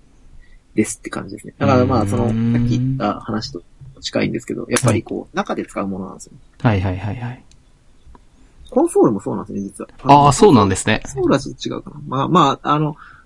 なんかそんなにこう中で使うものと外で使うもので結構そこまで、そうですね。まあコンソールもそうっちゃそうですね。だから、えっと、本当に外で使うものでもっといいものを作るんだったら NPM でも作ってくれとうかっんうんうんうん。ていう話ですね。それがなるほど本当にめちゃめちゃ良くて、コアでも採用したいってなったら、それを採用するよ。ああ、なるほど。 ハードルは高い。なるほそどうねで。す。うんまあ、なんかよく最近エクステンジブルウェブとかって話ある。はいはいはいはい。まあ、そういう意味じゃなんか、まあ言い方はあれですけど、まあエクステンジブルな状態になってるわけですよ。ああ、まあまあそうです最小ね。限の。うんうんうんしないうんまあ、言い方はあれですよね。なんかい、言い方はなんか、うまいこと言ったな、みたいな感じですけ ど。なんか、単純に、そんなにこう、機能たくさん提供しちゃうと、やっぱり、うん。うん。セマンティックバージョニングが、今度どんどんうんうん難しかったですよ確かに確かねにまずメジャー上げていくっていうのが。なので、なるべく、ちっちゃい機能セットじゃないと、うん。ちゃんとセマンティックバージョニングに準拠するっていううのは、ん。難しいんだな、っていう気はなるほどしますけどね。これノードの話というか、まあ ES6 の話なんですけど、はいはいはい。シンタックスシュガーがたくさん入って、えっと、僕がなんかこう ESNEXT で見てるとこ、バインドのシンタックス、コロンコロンああ、みたいな。なのとかもはい入っはいはいはいるのかなとかをこう提案を見たりすると、はいはい。そういうのがどんどん入っていくのかなっていうのはちょっとこう気になってはいるんですよあーね。どうなんですかね。本当ここはちょっと、コミュニティ次第かなっていう気もするんですけどね。うんうん必要かっていう話ですよね、本う当に。ん、そうですね。そうですね。うんここは、まあ、その、必要だっていう人が、どれだけ多いかだと思うんですよね。うんコミュニティベースなんで、やっぱり消えていく人たちが。で、まあ、なんか、うん。なんかあんまりシンタックスシュガーをむやみに増やしたくないよねっていうのはう、んうなんん。となくみんなの、みんなそう思ってるとうんう思んううんですよでもそのシンタックスシュガーに温度感が多分あるのかな。そうですこれは入れたいって思ってる人もいれば、別にいらないって思ってる人もいるみたいなのはまあ、当然あるんでしょうけどね。なんか、あの、バインドオペレーターもそうですけど、はいそのパイプするためのオペレーター、なんか、なんか、あ、そんオアなんもあるんですオかアあの、縦棒、パイプ、あの、ユニックスああ、はいはいはパイい。パイプに、えっと、レス、グレーターさんかなその、カッコ。ほうほうほパイプで、パイプにこの、えっと、グレーターさんを書きうん書いて、う。うん。パイプオペレーターって、なんかあの、エリクサーとかで提案されてるパイプオペえレえ、ーターそれ何するんですかで、それは、オブジェクト、あの、ファンクションのチェインとかと一緒で、ああ、なるほど。ああ、値が、えっと、左側にあって、そうそうそう、その値を左側にあって、でそうそうそうそそれを、えっと、この右辺、パイプオペレーターの右辺値に、こう、そうわ渡すというか、ひ引数として与えるみたいな感うじですかね。でイントロダクション見ると、そうですね、あの、うんうん、今やろうそこ見てますね。関う数んをこう囲っていかなきゃいけないじゃないですか。はいはいはいはいはい。そうじゃなくて、あー、左から右に流れるようにやりたいよねっていうのがあって、まあこれがパイプオペ、パイプラインオペレーター。ああ、た、確かにこれユニックスのパイプと確かにそうそうそう似てる。ああ、へえ。は、まあ、そうさっきのバインドオペレはいーター。はいはいはいはい。だからねちょっとこれ、まあぜ全部シンタックスシュガーに近いもうのんうがあってんうん。でで、ね、ここまでいるのかっていうのが、まあちょっと一つわかんないところではあるそんうですですね。こ れ、うーん。なんかね、記号が増えてくるとまたちょっと嫌いなんですよね、みんななんか。ああ、そうです ね。難しい。あと、複数の書き方があるっていうのも僕は、僕も、あー僕はあんまり好きじゃないんですよね。うん一個の書き方に統一してほしいっていそうす。ですね。なるほど。同様とか分かれ、うん。でもなんか、例えばアローファンクションとかみんな割かし好き。ああ、そうですね。そうですあねれ。は、 こう、長年苦し 苦しんでたっていうのも、まあ、あるのかもしれないですけど。へえ。そうですね。まあ、こういうのが増えてくるのかっていう話からすると、今提案ベースでは増えてるけど、うんさらに進められるかどうかっていううのん。は、はいはいはい。実あれし、まあ、次第があって、うんで、さらに言うと、結構今、あの、仕様なのが厳しいんですよね。確あか、へえ。普通あの、エンジンが実装されてないあそうですよね。確かに確かに。ってなると結構ですよね。うん。そうですね。うん。今の、モジラ、グーグル、マイクロソフトう、ん。あとウェブキック作ってるアップルとはか、いその辺が、の、のうち、4社のうち2つが、うん。これは必要だってならないと、そうですね実装されないからハードル高いですね。なかなか厳しいのではないかなっていう。ななんかその辺のこの、あの、そういうのに属してない人うんうん。が提案したところで入るのかっていうのはちょっとまはいたはいはい難はい。しそうだなうとんいう印象ではありますね。なるほど。いや、これ面白い、面白い話だった、パイプオペレーター。へえ。あのた特にね、まあ僕結構不満があるのは、やっぱ最近はちょっとね、クラスに不満を持ってきて おて、クラス。クラス、さっきもちょっと話しましたけど、クラスって別になんか、あの、単純にクラス、クラスがあるだけで、うんうんえ。っと、そのメンバー変数とかを定義できたりとか、定義定義できるわけじゃなかったりとそうか、ですねサブスクメンバーも作れなかったりとか、うん結構なんだろう、まあクラスの中で書きたいのにっていうのができなそかうったでりするんね。うよん。っていあうの、の、っていうそのクラス自身の表現力っていう話とうか、んうんうんうんそうっすね。あとなんだろう、えっと、Java だとファイナルクラスとか作れるじゃああ、なはいいですか。はいはいはい。うそうんうん。そういうのも結構難しかったりして、確かに。うなんかなん、なんかこう、ちょっとこう、あの、オブジェクト思考っぽく書けを書こうとすると、うんいや、こいつは継承させたくないクラスなんだうよんうな、んうんうんあったりとかするんで、はいはいはいはいまあそれは元々 Java のだ Java の脳だからかもしれないんですけど、うんなうんんか、なんかちょっとそういう表現力不足みたいなところは、なんか、もうちょっとなんとかならないかなと思って、うんで、今はステージゼロですけど、なんかディフェンシブクラスっていうのが提案さほうれてほて、うほうほう。それは単純に、あの、ファイナルクラスになっへてー、あるみたいな感じになる。結構いへいかなと思っていえ。るんなでるす。ほど。だからクラスメンバー、クラスメンバーも定義するのもプロポーザル出てませんでしたっけ確かあるはずあるはずですよねなので、なのでその辺のクラスは、もうちょっと表現力が増えてほしいっていう。そう、そうですね。僕も、そう、そこはそう思いますね。うんこうコンストラクターの中に this ドットでめっちゃ書くのもちょっと。あ、そうそうそうそう。 辛いんですよねそれ辛いですよね。いやいそうやでいすやいねや、みたいな。うん。ほんとそれありますね。あります ね。あと、それデコレーターとかも定義はさああ、確かにデコレーターな、デコレーターな。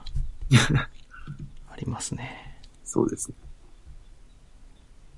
まあ、その辺のなんか、ちょっと、あんま今、結構は話をしてると、ES2015 の機能とかって、うんうん。えっと、今回新しく決まってすごく良かったんだけど、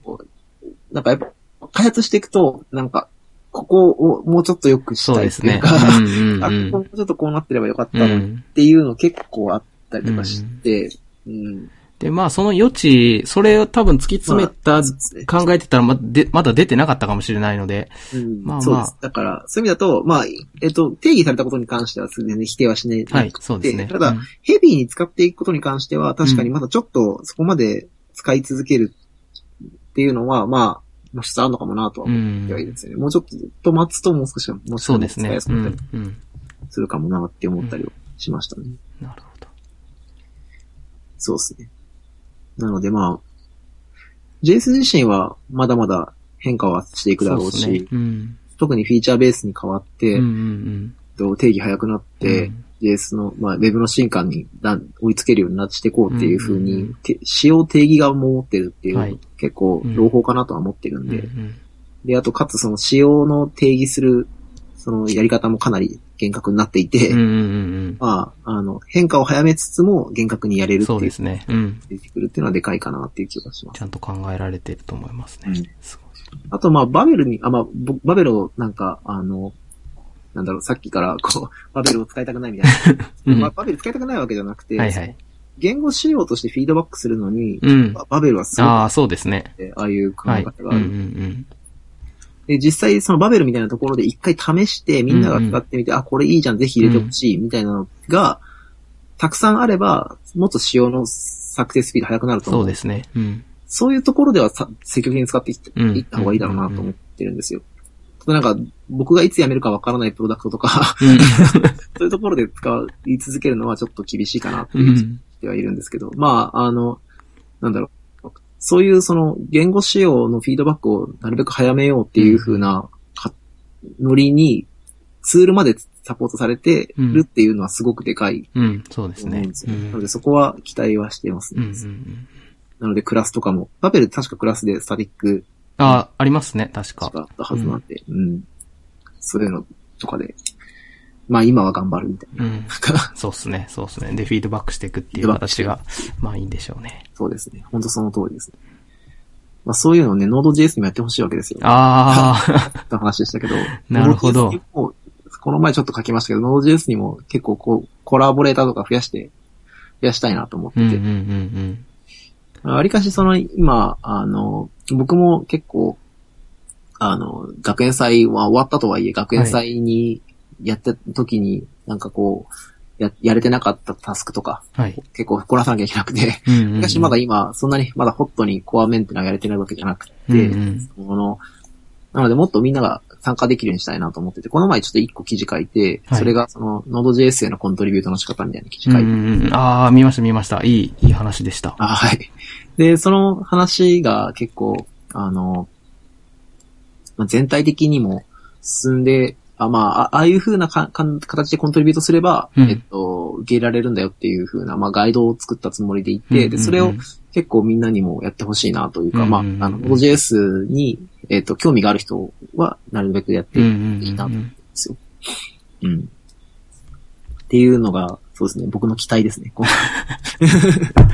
いや、あれ見て、そう、えっと、コントリビュートしたいなっていう気持ちになったので、すごいそう、そういう人も出てきてるから、はいありがたい嬉しなと思ってありがたいやまだプルリクエスト見たことないんだけ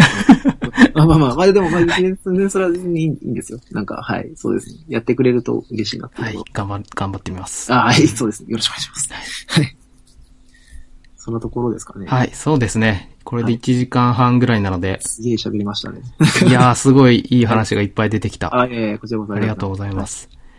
じゃあ、今日はこんな感じで、えっと、古川さんに来ていただいて、Node.js の話でした。ありがとうございました。啊どうもありがとうございます。はーい。